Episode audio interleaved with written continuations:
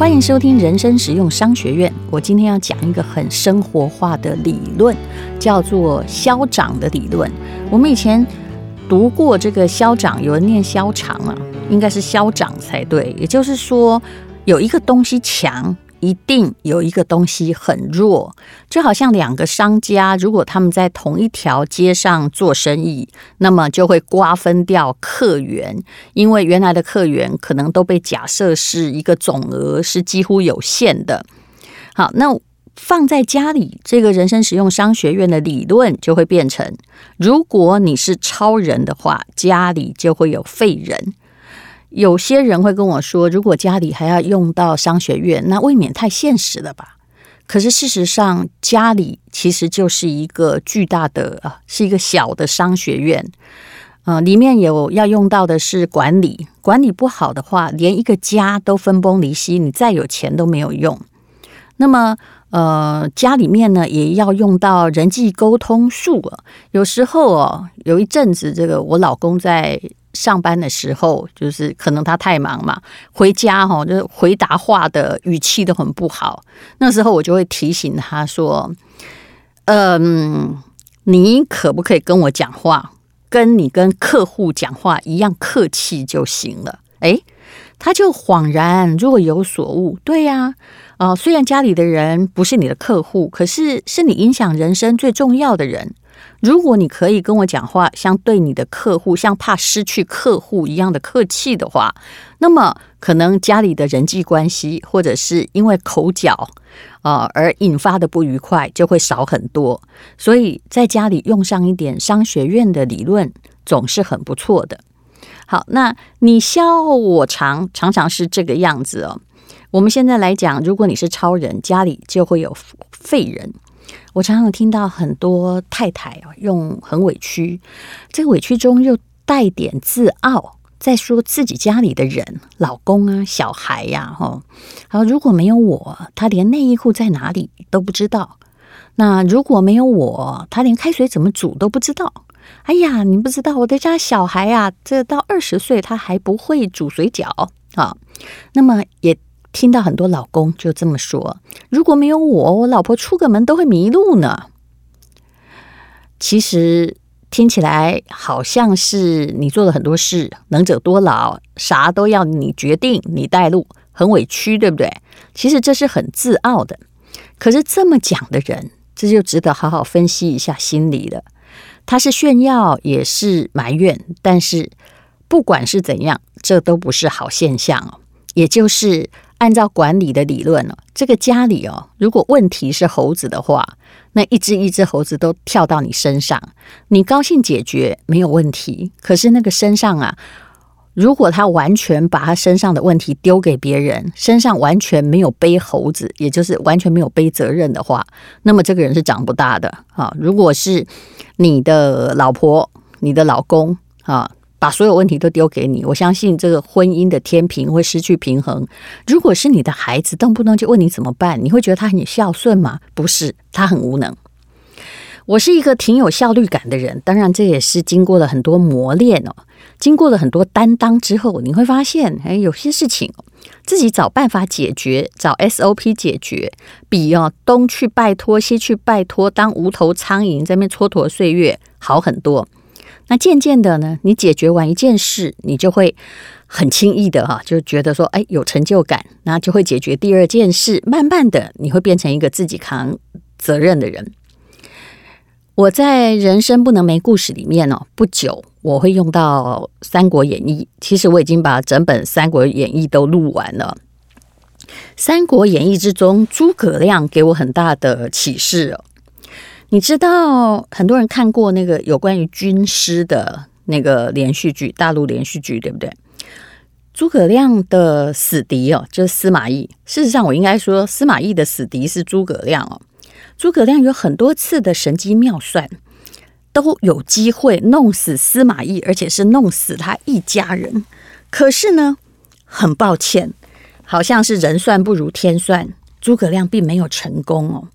那司马懿突然有一天，他就有点绝望，心里想说：“我可能再聪明都没有办法赢诸葛亮，那怎么办呢？”啊，是诸葛亮，不是诸葛亮。有一天哦，司马懿哦，他就想哦，那这个天算很重要喽，让天站在我这一边吧。他问蜀国派来的使者，哈，他说：“哎，丞相最近状况如何啊？”这个使者也不疑有他，就据实回答。司马懿听到了诸葛亮事情很多，半夜才睡觉，又吃的越来越少。他心里想说：“ 吼吼，这个人就会跟他自己写的《出师表》一样，鞠躬尽瘁，死而后已。”果然一语成谶，诸葛亮不久就死了。以前呢，我常常以为自己做事出手很快。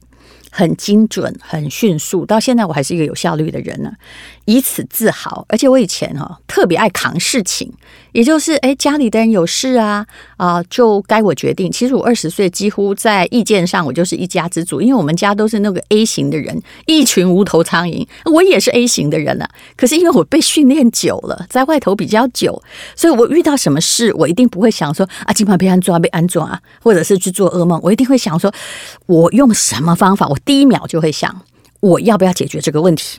我如果我可能可以解决这个问题，我要采取什么步骤？诶，这些就是商学院的很重要的所谓 SOP 的精神。你先要有几个原则，你就会解决事情。就好像我们一直在讲哦，判断。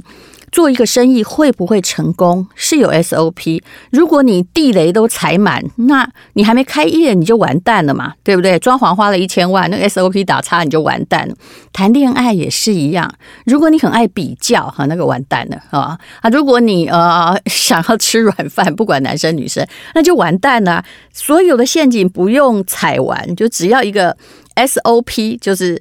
我们做事的执行过程中的啊一个陷阱踩了，哈，大部分啊死棋就已经下了。好，那么到底我的体悟是什么呢？是在中年之后的。我以前会解决很多事情，当然有些时候是解决了，可是呢，嗯，自己赔了夫人又折兵，而别人没有太感谢你，这就不一一的细说。那我后来告诉自己，不管人家。怎么样要你帮忙？你不要出手太快。讲白话一点就是，如果你是超人，你旁边一定有废人。你看看诸葛亮，不管他多厉害，因为刘备死的比他早很多嘛，那后来就托孤嘛，还跟诸葛亮说，如可取而代之，也就是我儿子要是不行啊，你就取代他好了。哇，这个是好大的帽子，诸葛亮当然不敢扛啊。那他一直在帮忙阿斗，请问阿斗都在做什么呢？在《三国演义》或者在正史里面，阿斗就是他不是智商有问题哦，他就是一个长在深宫之中，而且他爸对他不是很好，因为小时候动不动就是想要把他丢掉哈，觉得他的这个呃地位，他的国家比较重要哈，这个儿子随便没有关系哈，还可以再生呢。那这个阿斗呢，因为被照顾过习惯太习惯了，就是一直在扯后腿。其实阿斗真的本来自己站不起来嘛。我觉得不是哦，就是被扶太久了。诸葛亮也是，呃，阿斗在后宫享乐。阿阿斗是一个很好色的国君呢。然后，呃，什么事都诸葛亮做，他啥都不做。他当然是除了好色，请问他的精力有什么地方可以发泄？没有嘛，就没有出口嘛。所以后来呢，他就渐渐的变成一个扯后腿的人，这叫此消彼长了。三国的名将如云哦，你自己看一下哦，忠肝义胆，智勇双全。但是为什么传的三代都是垃圾呢？都是废人呢？啊，其实到第二代都还可以，可是后来就会越来越差。这个跟国内的企业家也有类似之处啊。其实你《现世报》看得非常非常清楚。那为什么有人说强将手下无弱兵哦？但是用家族或者是企业而言。如果这个强将不知收敛，把所有的猴子都背在身上的话，他一定会养出弱兵，这就是此消彼长，所以一代会不如一代。我曾经说过，台湾的家族企业啊，传到第二代啊，这是商学院做出来的统计。股价通常都跌四成哈，所以我们就很希望，就是郭台铭要长命百岁啊，张忠谋也要啊一直很健康下去哦。那司马懿本人也是哦，他的儿子都算能干哦，可是过几代之后一样哦，都是垃圾，然后慢慢慢慢的哈，子孙哈自己还自相残杀。所以等着超人救的都是垃圾跟脓包和废人。那你不要自诩为超人、哦，他们等你来救会变成习惯。有些事情还真的不该让别人来救哈。其实很简单的，这个欠债问题就是如此了。呃，很多人如果比如说你兄弟欠债，然后一直要你帮，你每次都帮，到最后你自己也垮了，然后后来没帮了，他是会恨你哦，他不会去感激前几次你都有救他。我在人际关系上也遇过一些超级奇妙的个案，比如说，嗯，我有一个女性友人哦，她还年纪比我大几岁，这是多年前的事情了。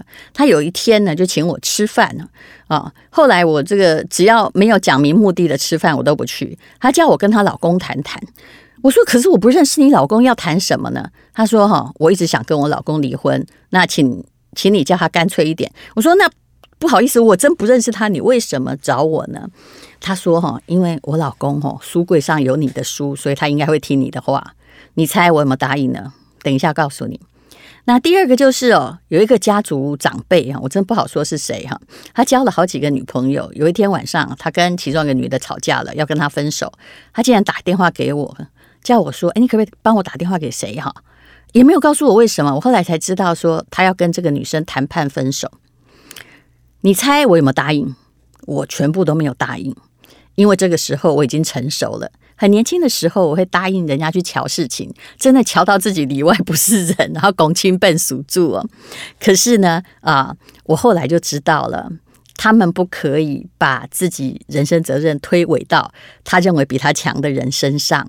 那我也不应该为了证明自己很有能力，好去这个填别人的坑，背别人的猴子。我自己小小创业之后，更体会了不必当超人的道理。创业维艰，你应该要提纲挈领的去树立一些标杆，或者是做一些 SOP 的原则。可是后来的事情呢，最好嗯，责任要归属在该负责的人身上，不要管太多，否则员工永远把猴子丢在你身上，凡事来请示，因为他们怕。错了要自己负责啊，而不是觉得你真的很棒哦。你管太多，员工也会呃让你里外不是人，他会觉得说你都决定了，那我决定些什么呢？然后你就会变成鞠躬尽瘁、活不久的诸葛亮，拿命在燃烧换大家的薪水。其实谁都会有错，但你不让他犯错，长不大哦。那我通常这个在当老板的时候，我的座右铭就是。你不用再解释，我不想追究你的错误。不过我要知道你是要怎么改进，就是我会把已经做错的失败都当成沉没成本。但是我要问他说：“请问这个未来的机会成本你要换什么？”那在别人的私事上哈，如果你不开公司，拜托你不要管太多。黑好做三八搞哈，就是你看三姑六婆哈，都是行动力十足，非常勤快，可是管错地方叫做笨。在公司上管太多，老板会过劳死。没有一个老板血压不高。强将手下常有弱兵，虎父常有犬子，都是因为你太行。别人不必用脑，也不必用力，就等着你下命令跟救援好了。所以，我们不是外太空来的，就别当超人吧。不要被赞美能者多劳，请尽量的把你背上的猴子丢出去，这样你除了工作。也就还有生活。谢谢你收听今天的人生使用商学院。